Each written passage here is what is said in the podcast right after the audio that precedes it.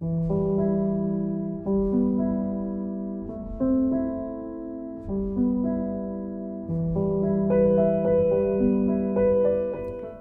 vendet til i den vores del af verden, at man kan komme til hvilken som helst del af verden uden problem. Altså det, det er jo ikke engang særlig dyrt.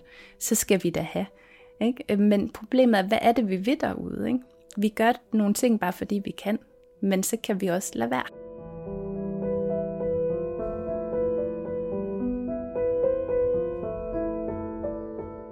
Velkommen til hverdagens klimahelte. En podcastserie, hvor jeg møder dem derude, der er helte, fordi de rent faktisk handler på de udfordringer, vi skal have klimaløst. I dag skal du møde Jane Ibsen Piber. Udover at være jurist, er hun fuldtids minimalist. Og det er det, vi skal tale om i den her episode. Jeg stødte på Jane for et års tid siden på Instagram, og blev ret hurtigt ret glad for hendes inspirerende opslag og omsorgsfulde, ikke fordømmende måde at gå til sin omverden på. Siden gik det op for mig, at hun har skrevet tre bøger om emnet, hvor den sidste lige er udkommet. Hun har blogget siden 2014, haft sin Facebook-gruppe Minimalisme og Købestop siden 2017 og podcastserien Minimalisme og har for nylig sendt sin 28. episode afsted. I podcasten sidder hun i sit soveværelse med hovedet inde i klædeskabet og optager sin lyd. Jeg ville så gerne sidde præcis samme sted, og det fik jeg lov til. Før jeg kørte til Måløv, gik jeg en tur på gaden for at høre, hvad folk derude tænker om begrebet. Lyt med en gang.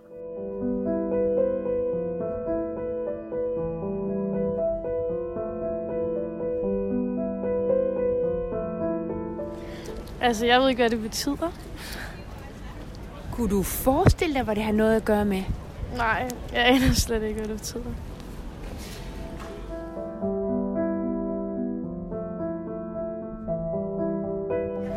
Mm, jamen for mig er det nok sådan lidt et, øh, egentlig et lidt øh, udefineret begreb, som jeg ikke har et, i et forhold til.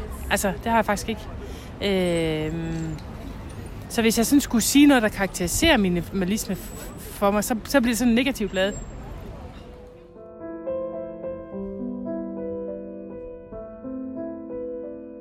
Jane, jeg har brug for din hjælp.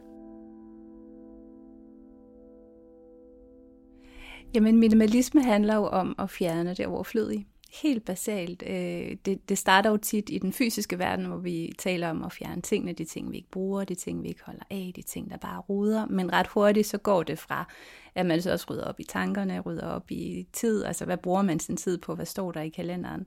Måske nogle gange rydder op i relationer, som ikke øh, er brugbare mere, eller sunde for en. Så det, så det bliver meget, altså det går meget hurtigt fra at være sådan en, nu skal vi bare rydde op i det fysiske, til egentlig meget mere. Jeg tænker, mange kan godt stride lidt, når de hører ordet minimalisme. Præcis. Generelt så minimalisme har lidt sådan en, en brand, øh, et brandproblem, tror jeg man kan sige. Ikke? Fordi det lyder som om, vi skal have mindre af noget.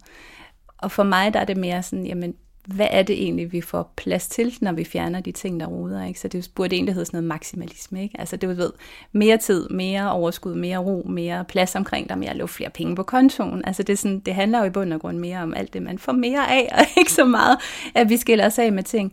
Men jeg har ikke kunne finde et bedre ord. Og apropos det her med, hvad man kalder ting, så minimalisme er jo ikke et nyt begreb. Jeg kan jo føre tråde helt tilbage til de gamle historikere, til Aristoteles, som var før historikerne, som talte om, at man ikke øh, skal omgive sig med for mange ting, og det er, det er nemmere at, hvad det er, jeg kan ikke huske citatet fuldstændig, men det her med, at hellere ønske sig mindre, end at have mere. Altså det er sådan den der jagt på mere og mere, ikke? Og så tage den videre til, du ved, i 90'erne, det her Simple Living kom frem, som også handlede om, sådan ud fra sådan lidt sige, mere mindful ting, altså at det handlede om at sådan være mere i balance, ikke have så mange ting omkring sig også. Ikke? Så har vi Marie Kondo, som har den her meget mere rydde op i tingene, så der bliver det mere sådan i den tingslige verden. Så egentlig så er det jo ikke, der er jo ikke noget nyt i det her, og det synes jeg egentlig er, er ret væsentligt, fordi vi kan godt komme til at slås lidt om, hvad vi kalder tingene. Og jeg har jo selv, du ved, sat mig på minimalismebegrebet og sagt, men det er det her, altså det er det, der er midlet til alt alt det gode i verden, ikke? og du ved også til, øh, til klimakrise og stressepidemi. Og, så, så det er lidt sådan, måske ikke så vigtigt, hvad vi kalder det, men mere, hvordan virker det? Altså, hvordan bruger vi det? Jeg har taget fri til Du har taget fri, ja. men du har, du har en dag om ugen, ikke også? Nej, nej, nej, jeg arbejder fuldtid, men jeg har verdens bedste chef, som gør, at jeg kan lægge øh, mine timer sådan lidt, så det passer. Ikke? Så kan jeg sidde i aften. Så. Janne, hvem er du? Jamen, øh, jeg er jurist. Jeg er 40 år gammel nu, så nu sidder, føler jeg helt, at jeg, ved, jeg starter et nyt job, og jeg sidder og laver den der klassiske bordrunde. Ikke? Og så, du ved, så bor jeg i Målev, jeg har to drenge, og bor sammen med min kæreste Michael. Men det er jo sådan de der, øh, ja, det er jo det, der er mig. Øhm, det er sådan min, hvad kan man sige, rammerne på en eller anden måde. Ikke? Hvis vi nu ser på det her, jeg kalder det grønne vendepunkt. Øhm, men når du siger vendepunkt, så skal det lidt deles i flere etapper, fordi tilbage i, vi skal helt tilbage i 2012, øh, hvor jeg var på barsel med vores mindste dreng. Øhm, og der, på det tidspunkt, der boede vi på Østerbro og boede i en treværelseslejlighed. Og den var faktisk rigtig stor, da vi flyttede ind, og vi var to mennesker, og lige pludselig var vi fire, og der var bare ting alle vejen. Som jeg plejer at sige, du ved, ting i lag, ting under sengen, ting oppe på skabet, og bare ting alle vejen. Og så var der det med, med den her søde lillebror, at han ikke sov særlig meget, og han egentlig bare var sådan en, der rigtig gerne ville mig hele tiden, så jeg følte mig bare sådan, nu kan du ikke se mig, men overvældet. Øh, og jeg tænkte, okay, det var altid smart at sådan tænke, hvad kan jeg gøre? Ikke? Og det ved jeg, jeg kan ikke gøre noget ved lillebror er, som han er. Jeg kan ikke gøre noget ved hans toårige storebror, som var skidesur hele tiden, fordi det er toårige. Okay, jeg kan gøre noget ved vores fysiske omgivelser. Jeg øh, var stødt på en blog, øh, hvor der var to amerikanske fyre, øh, der kaldte sig The Minimalist. Det er også meget ja, fancy. Øhm, og de skrev om det her med at leve med færre ting, og bruge mere, mindre energi på ting i hverdagen, have flere penge til os, blive gældfri, sådan mere frihed og tænke, ja tak, det der, ikke? Og så begyndte jeg at rydde ud i vores ting. Så det var ligesom den der 2012, før det, der tror jeg, vi levede sådan rimelig standardliv, fyldte skabelonen, ikke? fik uddannelse, fik børn, og næste step ville jo have været et stort hus et eller andet sted. Der, så der var plads til alle de der ting, men så valgte vi ligesom at gå den anden vej og sige, okay, faktisk gerne blive boende her, vi bor rigtig dejligt, men vi er nødt til at have færre ting for at kunne det.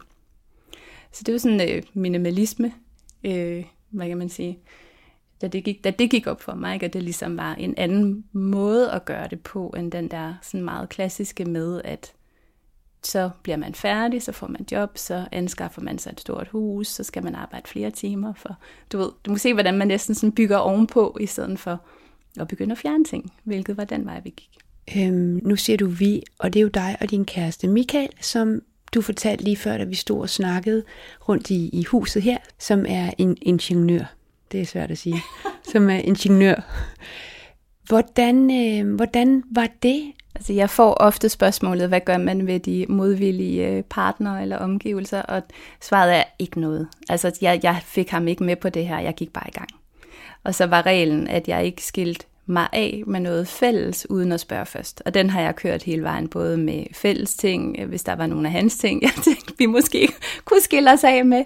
Nogle af børnenes ting, altså lad være med at lade det forsvinde i natten for og mørke. Det er en rigtig dårlig idé. Der, der er et stort tillidsbrud forbundet med det. Øh, og så stille og roligt, så kunne han jo godt formodentlig mærke en forskel og se en forskel. Øh, men der gik flere år, øh, før han egentlig selv begyndte sådan virkelig at tage fat på at rydde op i sin egen ting.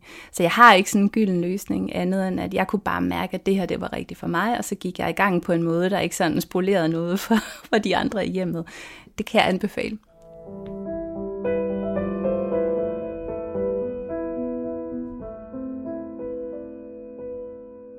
det er jo sjovt, der er mange, der sådan siger, men du ved, hvornår, altså minimalisme er sådan en trend, og hvornår du er færdig med det, bare sådan, det er jo bare sådan, vi lever. Det er, det er ligesom midlet til en masse ting, men det er jo ikke et mål, det er jo ikke sådan en, okay, nu er vi done, tada, så nu er vi færdig, ryddet op, sådan fungerer det jo ikke. Nå, næste sådan åbenbaring, det var, øhm, da jeg satte et købestop for mig selv. Og det var tilbage i starten af 14, fordi det der skete var, at jeg var jo ligesom kommet igennem alle tingene. Jeg synes egentlig, vi havde fået ryddet meget godt ud, og det, der var de ting, vi skulle bruge. Men der var det sjove med mit klædeskab, meget apropos klædeskab, at der blev ligesom ved med at være mere tøj. Jeg synes, jeg var god til at give slip på det og sende det videre, men der blev ved med at være mere.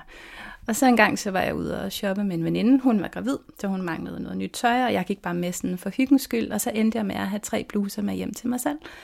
Og det var ikke noget, jeg havde brug for. Det var ikke engang, altså de lignede noget, jeg havde forvejen. De lignede også hinanden. Så tænkte jeg, åh ja, det, det er derfor, ikke? Det er den der købevane, der bare sådan sker lidt uden at tænke over det, ikke? Fordi så skal man til en fest, så skal man have en ny kjole, så bliver det sommer, så skal man have sommertøj, i stedet for lige at kigge i skabet på det, som jeg allerede havde. Så sagde jeg, fint, købestop. Jeg kan faktisk ikke huske, om jeg sagde et år til at starte med, eller om det bare var tre måneder, men det var, det var i hvert fald, der gik et år, og jeg manglede ikke noget. Og det sjove var, at efterhånden, som der ikke kom mere ind, så kunne jeg også altså, se resultatet af at skille mig af med tingene. Så det sidste, så var der jo det, jeg rent faktisk brugte. Og det var sjovt, fordi før der havde jeg 10 par jeans, men der var stadigvæk kun to, som sad ordentligt, og som jeg gik med. Så kunne jeg kigge ind i skabet og tænke, at jeg har jo altså, alt muligt at tage på, men hvorfor har jeg stadigvæk den der utilfredshedsfølelse, når jeg står der om morgenen? Intuitivt giver det ikke særlig meget mening, men jo mindre tøj der er, jo nemmere er det at komme ud af døren om morgenen. Og det er jo fordi, alt det der er, det er yndlings. Så jeg kan jo vidderligt, som jeg siger, klemme på med lukkede øjne, bare gribe et eller andet. Det meste passer sammen, det alt sammen passer til mig, og det er noget, jeg kan lide at have på. Øhm, så det er bare, ja, det giver bare mening hele vejen rundt. Og så flyttede vi i 15. Og der er sådan et sted her midt imellem, for jeg begyndte også at prøve at blive gældfri og betale mit SU-lån af, og det var også her, hvor købestoppet virkelig hjalp mig, fordi hvis ikke man rigtig køber noget, så er der flere penge på kontoen for de fleste. Øhm, så jeg var sådan ret intens i gang med at betale mit SU-lån af, og så kom der lige et benspænd i form af, at vi købte et rækkehus i Målev, det er så her, vi sidder nu. Øhm, så der kom lige lidt mere gæld ind på kontoen der. Men i forbindelse med den flytning, så øh, gik jeg og hørte en del øh, både podcast, men også en del sådan YouTube-klip, øh, øh særligt omkring ja, minimalisme og økonomi. Øh, men så begyndte der at dukke det her klima frem, øh, fordi det på en eller anden måde sådan hang lidt sammen, eller så, jeg ved ikke, jeg, jeg fik bare de, de, nogle nye ting ind på radaren. Og så kunne jeg sådan, du ved, jo mere jeg mig ned i det her rabbit hole, så sådan tænke, at det giver meget god mening, det de siger. Øh, og samtidig havde jeg heller ikke lyst til at vide det, fordi det var sådan virkelig ubehageligt. Vi var jo ved at flytte, og det, alt var godt, og drengene var faldet godt til i, eller i børnehaven, og på min sådan lille private matrikel, der var alt bare super godt. Og så var der den her klimakrise, der bare sådan tonede sig op. Og jeg kan huske, i, det har været vinteren 15 eller 16, der var rigtig mild. Og jeg havde ligesom den der viden om, okay, det skal den faktisk ikke være, det er faktisk ikke meningen. Og mine kolleger var sådan, ej, det er dejligt, og du ved, behøver sikkert vand på, og børnene behøver sikkert flyverdragter på. Jeg kan bare huske den der følelse af, okay, hallo venner, det er ikke skide godt det her. Samtidig med, at mit eget liv jo bare trottede videre. Så det var meget sådan meget øh, dobbelt følelse at sidde med.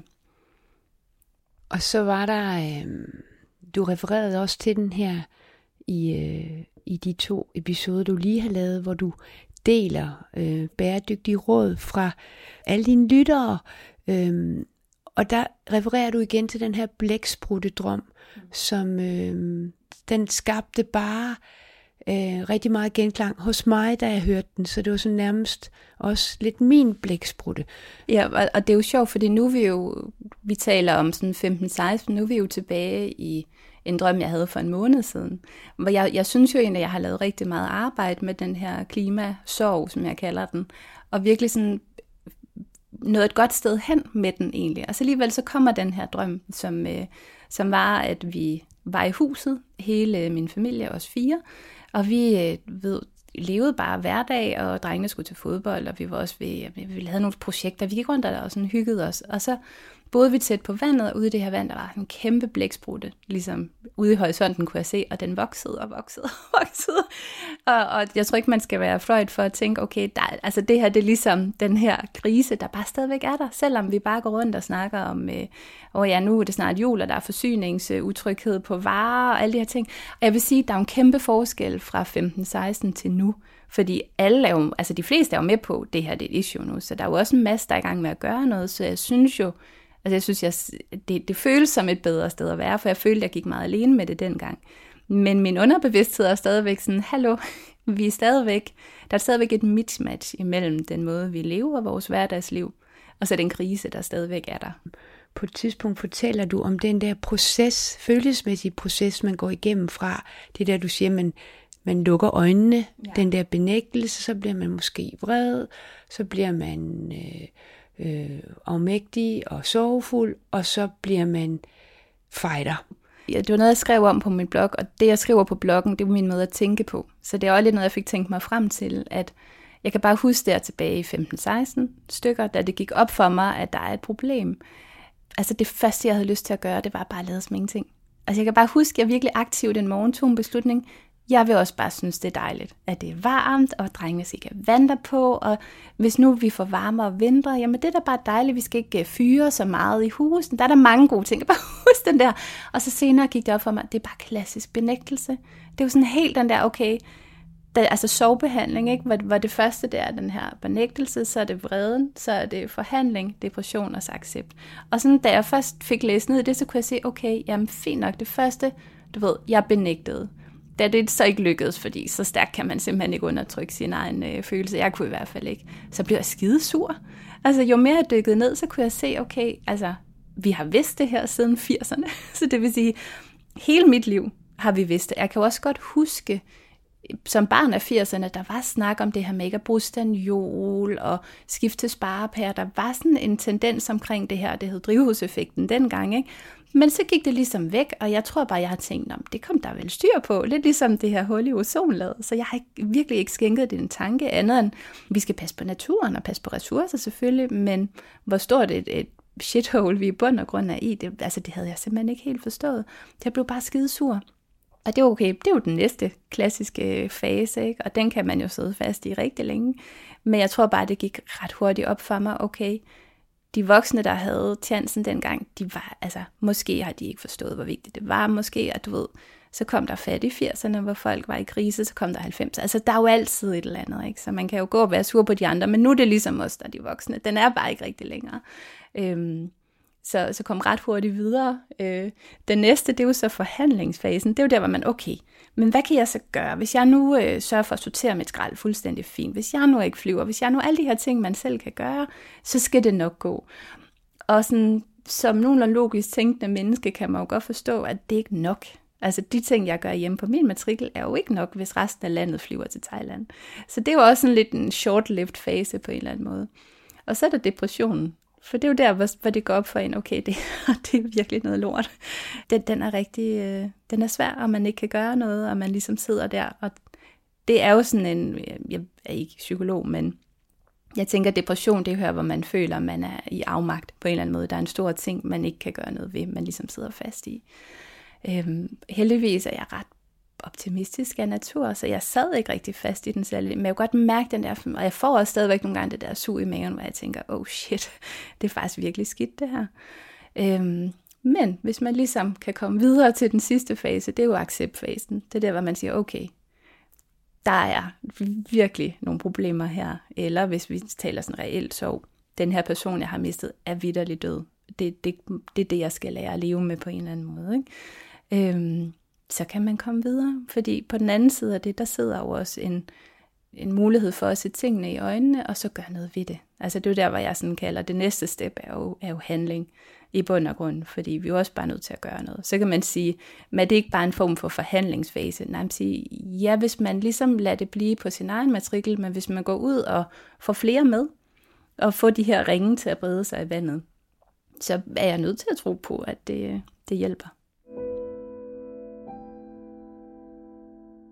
Circle of influence, det her, hvor du kigger på, hvad kan du gøre noget ved? Du skal ligesom forestille dig sådan en cirkel, hvor der er noget, øh, der er inden for din sådan, magt at forholde dig til, og der er noget, der er uden for din magt.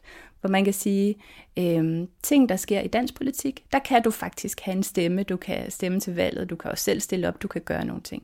Ting, der sker i amerikansk politik, såsom hvem de vælger som præsident, det er uden for din circle of influence.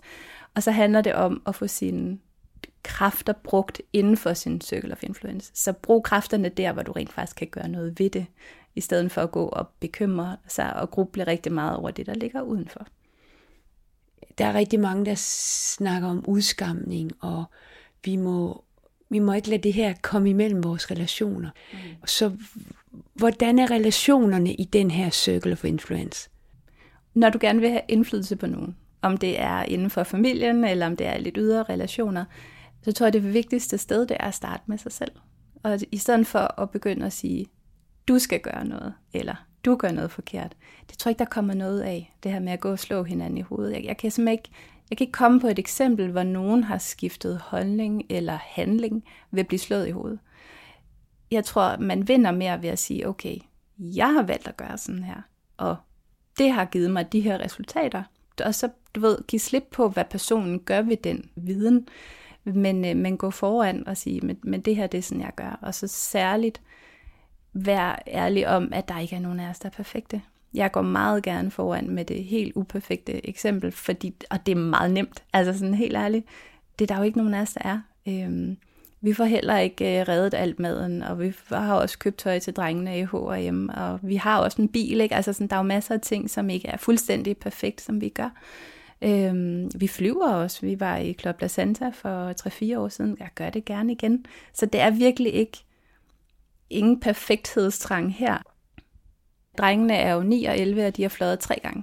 Og to af dem var for at besøge familie i England. De er jo så flyttet til Danmark igen, så det er jo dejligt nemt nu. Ikke? Og så den ene gang var til Club La Santa, hvor vi var afsted med hele øh, min familie, så det også var sådan en, øh, en social aktivitet. Og lige præcis den del vil jeg gerne gøre igen, men ikke hvert år, ikke flere gange om året. Så, og det er jo også den her med at sige, vi, vi har alle sammen forskellige udgangspunkter, ikke? og der er jo også mindre overskud, altså til at gøre det, til at ændre vaner i hverdagen. Ikke? Og hvis vi så får det præsenteret som om, at det skal være perfekt det hele, og alt skal være fuldstændig snorlige, så kan man jo ikke engang gå i gang.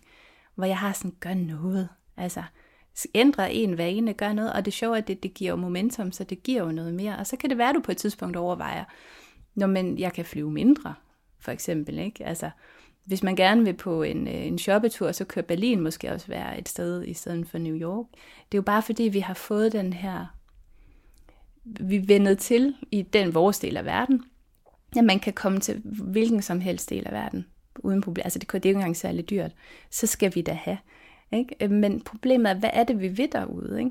Vi gør nogle ting bare fordi vi kan, men så kan vi også lade være. så hele tiden altså bruge den der bevidsthed om, jamen, hvad, hvad er det vigtige her? Det er, okay, jeg har en weekend, jeg gerne vil se nogle veninder. Ja, vi kunne godt tage på shoppetur til New York, men vi kunne også tage i sommerhus med et par flasker rødvin. Jeg vil få det samme ud af det. Den samme mængde glæde. Ikke? Men det er mig. Altså, så det er jo, det er jo øh, svaret af noget andet for nogle andre. Så jeg synes bare, det er, det er vigtigt hele tiden at starte sådan i sin egen, øh, holde bolden på sin egen banehalvdel i bund og grund. Det er, det gælder jo i alle, alle ting nærmest. Ikke? Og så lige det sidste omkring det der. I stedet for at tro, at vi har sådan en 4-5 personer, der skal gøre noget fuldstændig perfekt, der har vi brug for, du ved, 50 millioner, der gør, hvad de kan. Ikke? Det, det ændrer jo mere på den store bane. Så, så lad os droppe den der idé om, at det skal være perfekt. Vi skal bare gøre noget.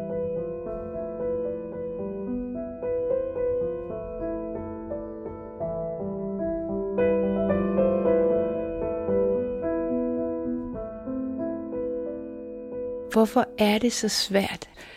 Hvad er det, der er på spil? Men skyld og skam, tror jeg.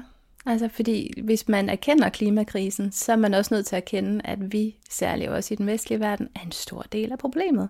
Og hvordan kommer man øh, overens med den viden, uden at det bliver til, til skyld og skam, ikke? Jeg tror også, det er derfor, at der er mange, der helst bare vil lade være. Og det er jo det, der er hele problemet med de her ganske få efterhånden øh, klimaforandringsbenægter, eller hvad vi skal kalde dem. De har jo haft stor held med at skabe, skabe tvivl.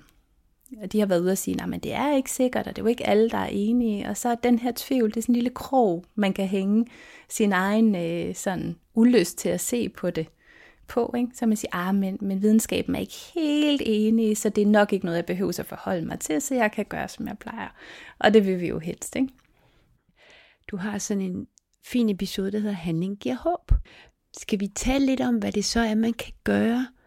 Det her, det bliver jo den helt klassiske med start på din egen matrikel. Og så er der mange, der siger, no, men det nytter ikke noget, og det er ikke nok. Bare sådan, ja og nej, ikke? fordi man skal starte et sted. Og, og det er ligesom det smarte sted at starte der inden for sin egen matrikel. Det skaber også noget momentum, som man har lyst til at gøre mere. Det vil sige, skabe en grøn revolution.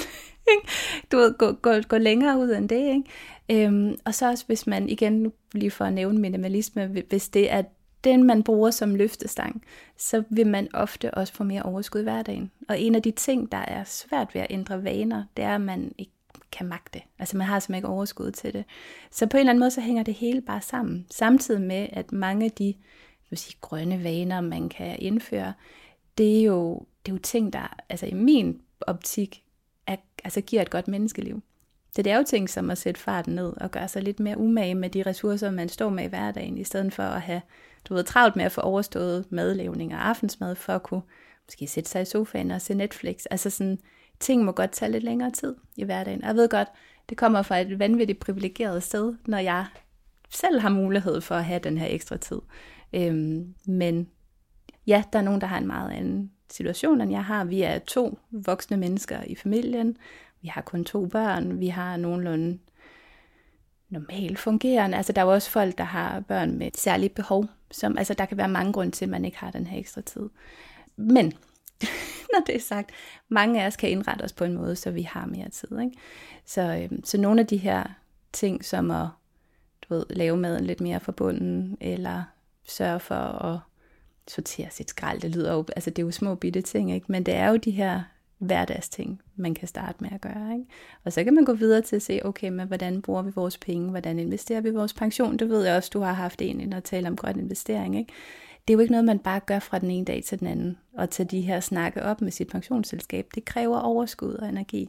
Så det hele, du ved, er sådan en bold. Vi skal have sådan en grøn bold til at trille, som så bliver større og større. Ikke? Men det du jo også øh, siger, øh, det er, at altså, hvis man skulle føle snærten af en blæksprutte øh, mm. arm, der rammer en, ja. så hjælper det. Det synes jeg. Det, det, det er simpelthen det, jeg selv oplever. Altså det der med, at man går og grubler omkring ting, det, det lever lidt for godt, den der sådan konstante grubling, hvis man så heller ikke gør noget samtidig.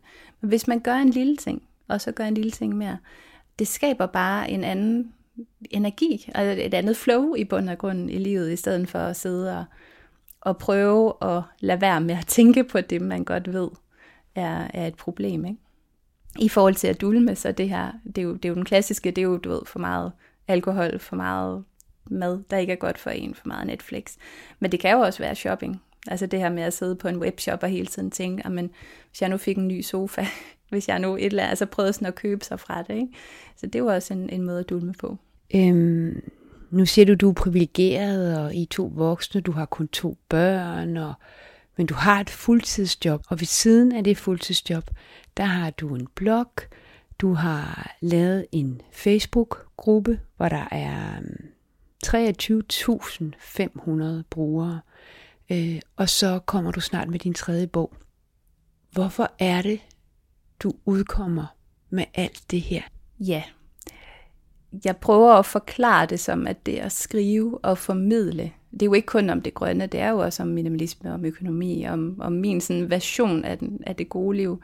Det er jo fordi, det at skrive, det er mit happy place. Altså det er det, hvis jeg kan få lov til at gøre én ting, så er det at skrive. Det er ikke sådan en negativ ting at skulle. Det er jo virkelig sådan, når dagens arbejde er klaret, når børnene er puttet, når huset er spidse. Så hvis jeg er heldig, så har jeg to-tre timer der om aftenen. Øhm, jeg ser ikke tv, så jeg skriver. Så, så, så på den måde, kan man sige, tre timer hver dag, så er det ikke så svært at skrive bøger. Det, øh, det kommer lidt af sig selv næsten. Øhm, ja, og, så, og det med Facebook-gruppen, det er jo det her, jeg synes jo, jeg har fundet noget her. Ikke at jeg har opfundet det overhovedet, men jeg har ligesom, du ved, fundet en måde at leve på, som giver mig så meget ro og overskud og glæde, så vil jeg jo gerne dele det med folk. Det jo, jo føles totalt vanvittigt at holde det for mig selv. Ikke? Og så øhm, da jeg startede bloggen tilbage i, det har været 14, der var mediefladen bare lidt anderledes. Altså blogs, det var sådan noget, se, jeg har købt den her øh, lampe, og du kan få et eller andet procent af og sådan noget. Øhm, og da jeg selv sådan begyndte at undersøge det her med du ved, at leve med mindre og købe mindre, der var en dansk blog, der skrev, hun havde købestop et år, jeg kan ikke huske, hvad bloggen hed, men hun skrev om den her forbrugskvalme, købekvalme, ikke? Jeg var sådan, yes, og jeg fulgte den, og jeg du ved, skrev kommentarer. Jeg synes bare, det var så spændende.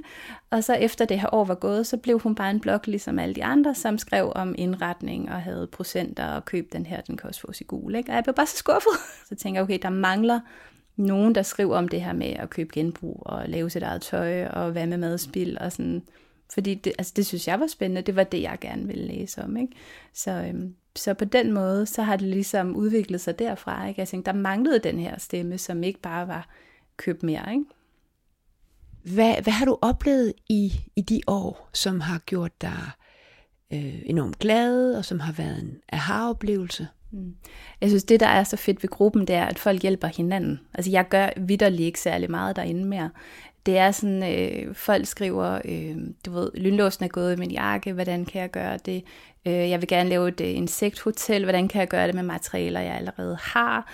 Øh, hvordan fjerner jeg den her plet? Altså det er jo meget sådan en, du ved, folk har en masse viden, og de hjælper hinanden. Og jeg ved særligt i starten, der var det også et fællesskab for folk, der faktisk gerne ville, du ved, købe mindre og passe bedre på de ting, de havde. Også måske uden, altså der er mange, der jeg tror, at de kalder det jo ikke minimalisme nødvendigvis. Altså det er jo bare, det er den her med, pas lidt bedre på de ting, vi har. Så tror jeg også, at aldersgruppen er, at det, det er en ret øh, bred gruppe, men ligger sådan på begge sider af mig. Jeg er 40, ikke? så jeg tror, vi går ned til omkring start 20'erne, og så i hvert fald op i 60-70'erne. Ikke? Så der er jo nogen, der der ser det her som den måde, deres bedsteforældre altid har gjort tingene på, så der er jo ikke noget nyt i det. Og så er der nogen, der måske har læst om zero waste og går ind og gerne vil have den vinkel på det. Øhm, jeg prøver at holde gruppen fri for fordømmelse. Altså det her med, der er nogle gange nogen, der gerne vil skrive, ej, min svigermor, det er også for dårligt, hun kommer altid med de her store gaver til børnene. Så ja, ja, men du ved, det er en andens historie, og det er sådan, hvad gør nogle andre på at tage den tilbage og sige, okay, men hvad gør jeg i min hverdag? Altså sådan prøv at inspirere hinanden i stedet for. Vi kunne også bruge det til sådan en, okay, nu er, du ved, skælder vi ud på alle, der gør det anderledes end os, ikke? Men du ved, hvem siger, at vi har den rigtige måde at gøre det på, ikke? Så, øh, så, så fedt fællesskab, og, øh, og det sjove er, at det jo ikke, jeg tror mange derinde ikke tænker klima. Jeg tror virkelig, de bare sådan gerne vil passe på tingene, og måske spare lidt penge, og også blive bekræftet i, at de ikke behøver at købe nyt tøj hver sæson bare fordi damebladene siger, at de skal. Ikke?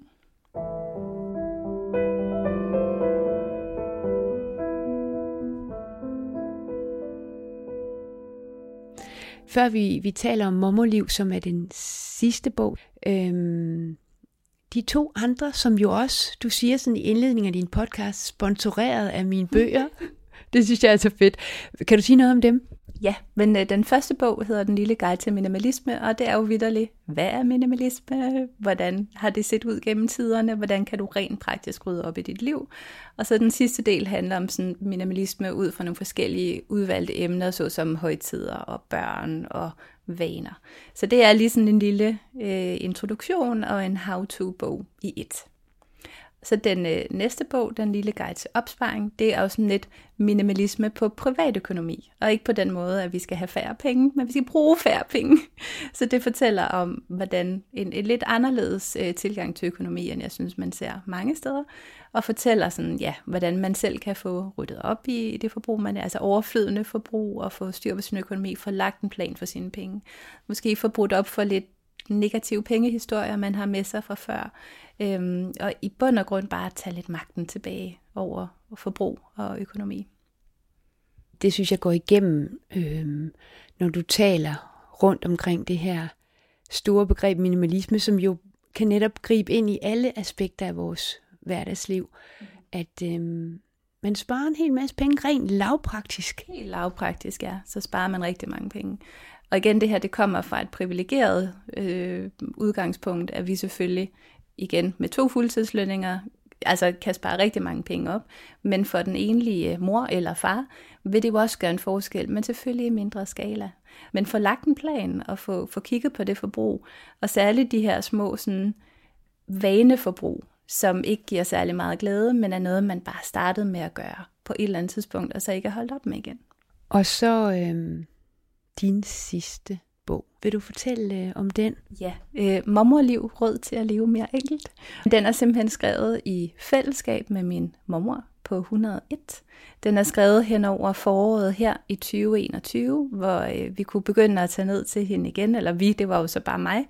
Øhm, og det er egentlig noget, jeg har gået og tænkt over noget tid, at jeg gerne ville skrive en bog i bund og grund om hende. Øhm, at bruge hendes historie, fordi når jeg tænker og taler om minimalisme, så har jeg jo hele tiden i baghovedet, at der er ikke noget nyt i det her. Mange af de ting, jeg taler om, det er jo bare sådan, vores bedste forældre gjorde. Øhm, og sådan få det frem med lyset igen. Jeg har hele tiden tænkt, at da jeg den pitsede ideen til forlaget, så sagde jeg sådan, det er selvfølgelig mig, der skriver. Jeg sætter mormor på, på scenen med ligesom lys på, og så kan vi høre hendes historie og få ligesom alle hendes råd ud af hende. Ikke? Øhm, og det er altså, bogen er totalt en uh, kærlighedserklæring til den måde at leve på, og til den generation, som, som har fat i den lange ende på rigtig mange punkter. Selvfølgelig er det ikke alt, man gjorde dengang, der er perfekt, men, øh, men der er virkelig meget, vi kan lære af nu. Men hvor er fællesmængden? Det er jo sjovt, når jeg har prøvet at forklare mig, hvad jeg skrev om, hvad mine bøger handler om, så har jeg jo talt om minimalisme, jeg har talt om zero waste og det her med at bekæmpe madspil, og hun har kigget sådan lidt mærkeligt på mig, for hun er sådan, men sådan lever alle vel. Og jeg sådan, nej, det gør de virkelig ikke. Øhm, men hun er jo fra, hun er født i 1920, øh, er opvokset, eller har hele levet hele sit liv på Lolland, som sådan en klassisk husmor, så man smed ikke mad ud. Man dyrkede selv sin mad, man, øh, man passede på sit tøj, man købte kvalitet, man syede det måske endda selv, og man reparerede det, man tilpassede, altså den helt klassiske er jo hendes brudekjole fra 1943, som er blevet farvet øh, om efterfølgende, så er den blevet syet om, så den kunne bruges til gallerkjole, øh, og den har hun stadigvæk. Altså så det her med at passe på tingene, og selvfølgelig har det været af nød, men, men når hun fortæller om den måde at leve på, som hun jo også stadigvæk, altså det er jo sådan, hun lever, så er der bare så meget glæde og omhu, og altså det her med at gøre sig umage, og Altså jeg taler lidt om, at vi mangler husbrønd, og det handler ikke om, at jeg skal være hjemmegående husmor, jeg vil virkelig have det. Øh, men vi mangler rollen. Vi mangler den her, der er ligesom er skibets kaptajn derhjemme, der sørger for, at vi får noget ordentligt mad, at der bliver lagt en madplan, og det ikke bliver smidt ud, at tingene bliver repareret, og der, altså, der ligesom er den her omhu omkring det. Og den rolle skal udfyldes af os alle sammen, i min optik. Så det er jo både faren i huset og moren i huset, og uanset hvilken voksen konstellation man måtte have, børnene skal også lære det, de skal også lære at lave noget mad. Ikke?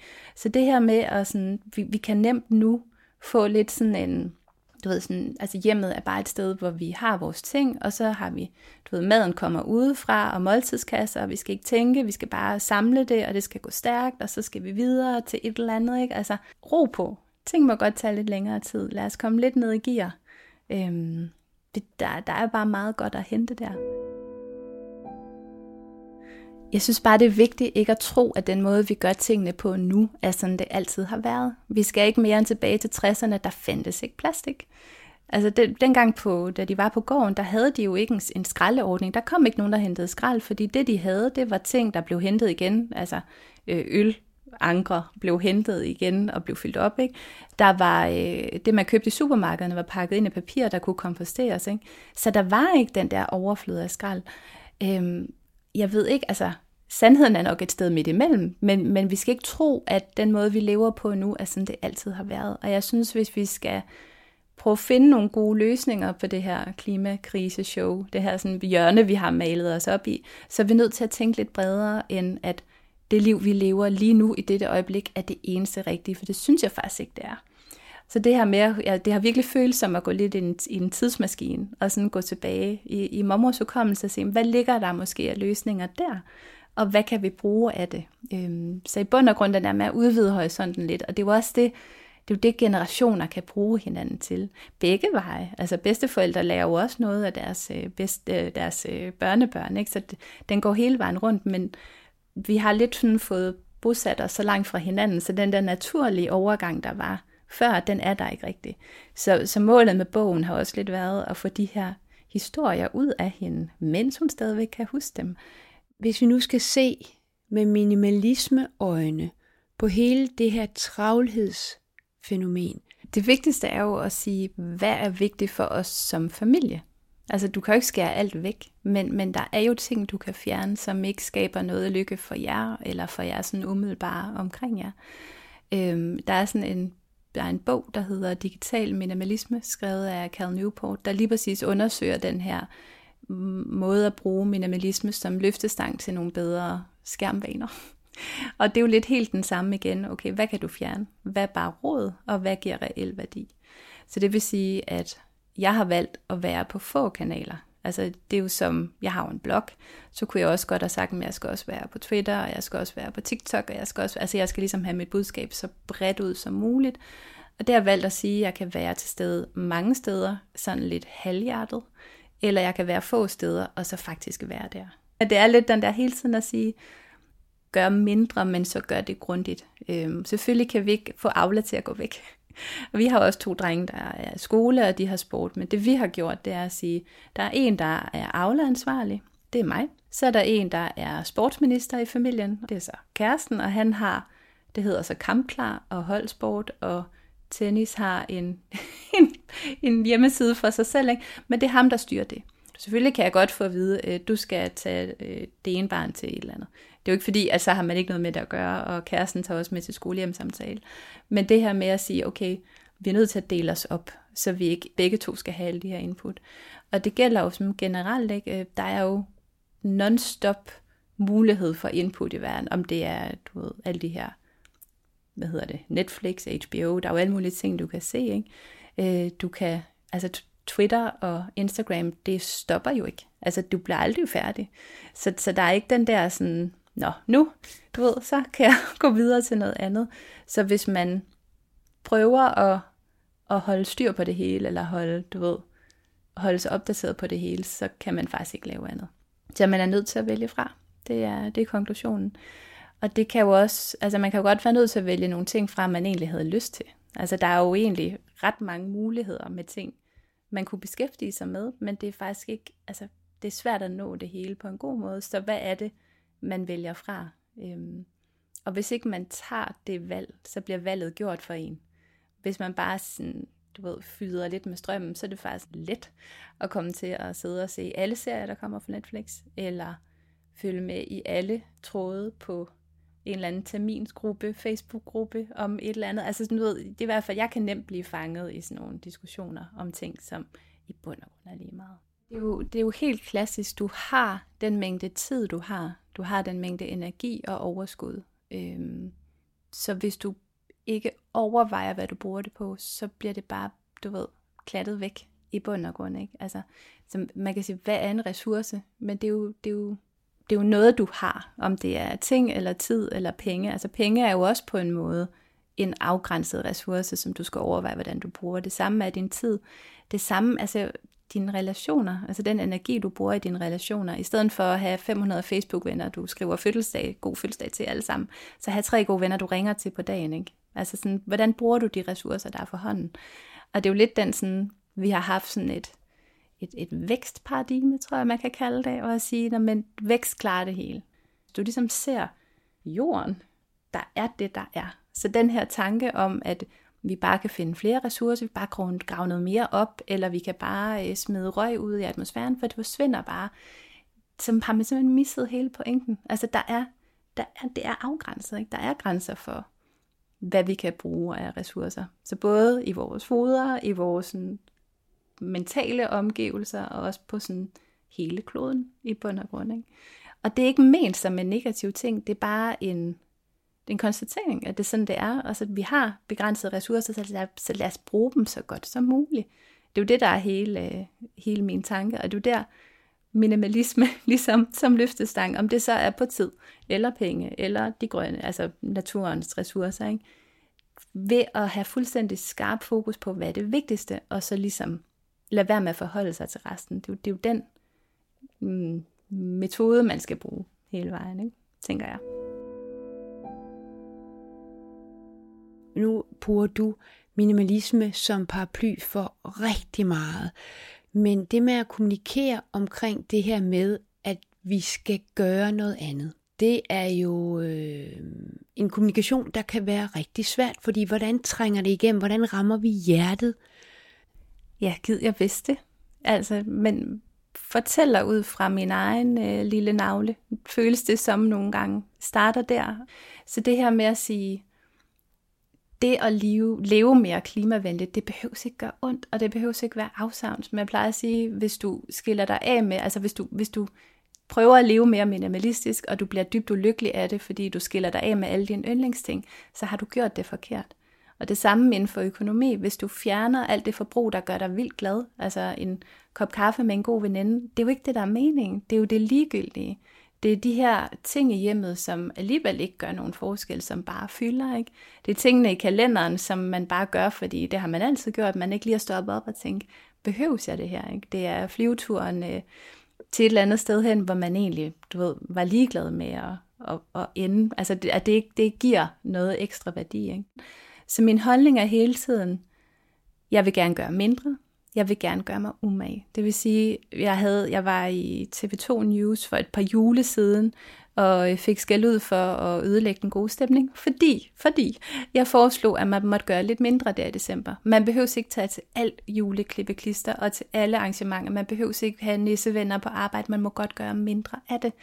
Og det, du ved, falder selvfølgelig nogen for brystet. Men min holdning er virkelig, gør mindre, men så vær der udvælg de ting, om det så er juleafslutning i fodboldklubben, så vær der have øjenkontakt, du ved, vær til stede, i stedet for at tænke, at vi skal også lige skynde os hjem, og hvad gør vi med aftensmad, og vi skal også lige have ringet til et eller andet. Øhm, der er garanteret alle mulige psykologer, der har gode grunde til, hvorfor det ikke er rart at have travlt, og hele tiden mentalt være et andet sted. Men, men jeg tror også bare, at vi intuitivt godt kan mærke det. Øhm, prøv at være der, hvor man er, i stedet for at, at flagre rundt, ikke?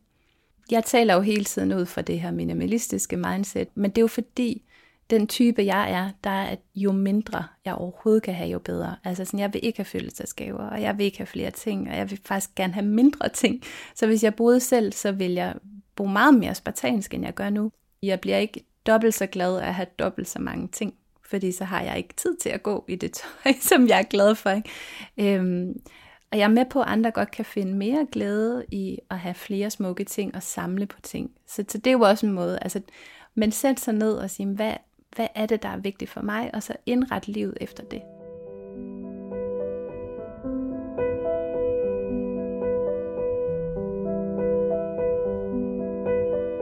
Altså, der er Janes podcast. Der er Facebook-gruppen, og så har hun jo skrevet hele tre bøger om emnet også. Så der er nok at tage fat på, hvis du vil inspireres endnu mere. Og for at det ikke skal være løgn, så kommer der lige straks en lille bonusepisode fra mig med Freja, Camilla og Charlotte, der hver især fortæller om deres forhold til minimalisme og hvordan det spiller ind i deres hverdagsliv. Tusind tak, fordi du lyttede med. Jeg hedder Lene Aarhusen Fosgaard, og jeg skriver og podcaster om mennesker i den grønne omstilling. Pas godt på din og min verden.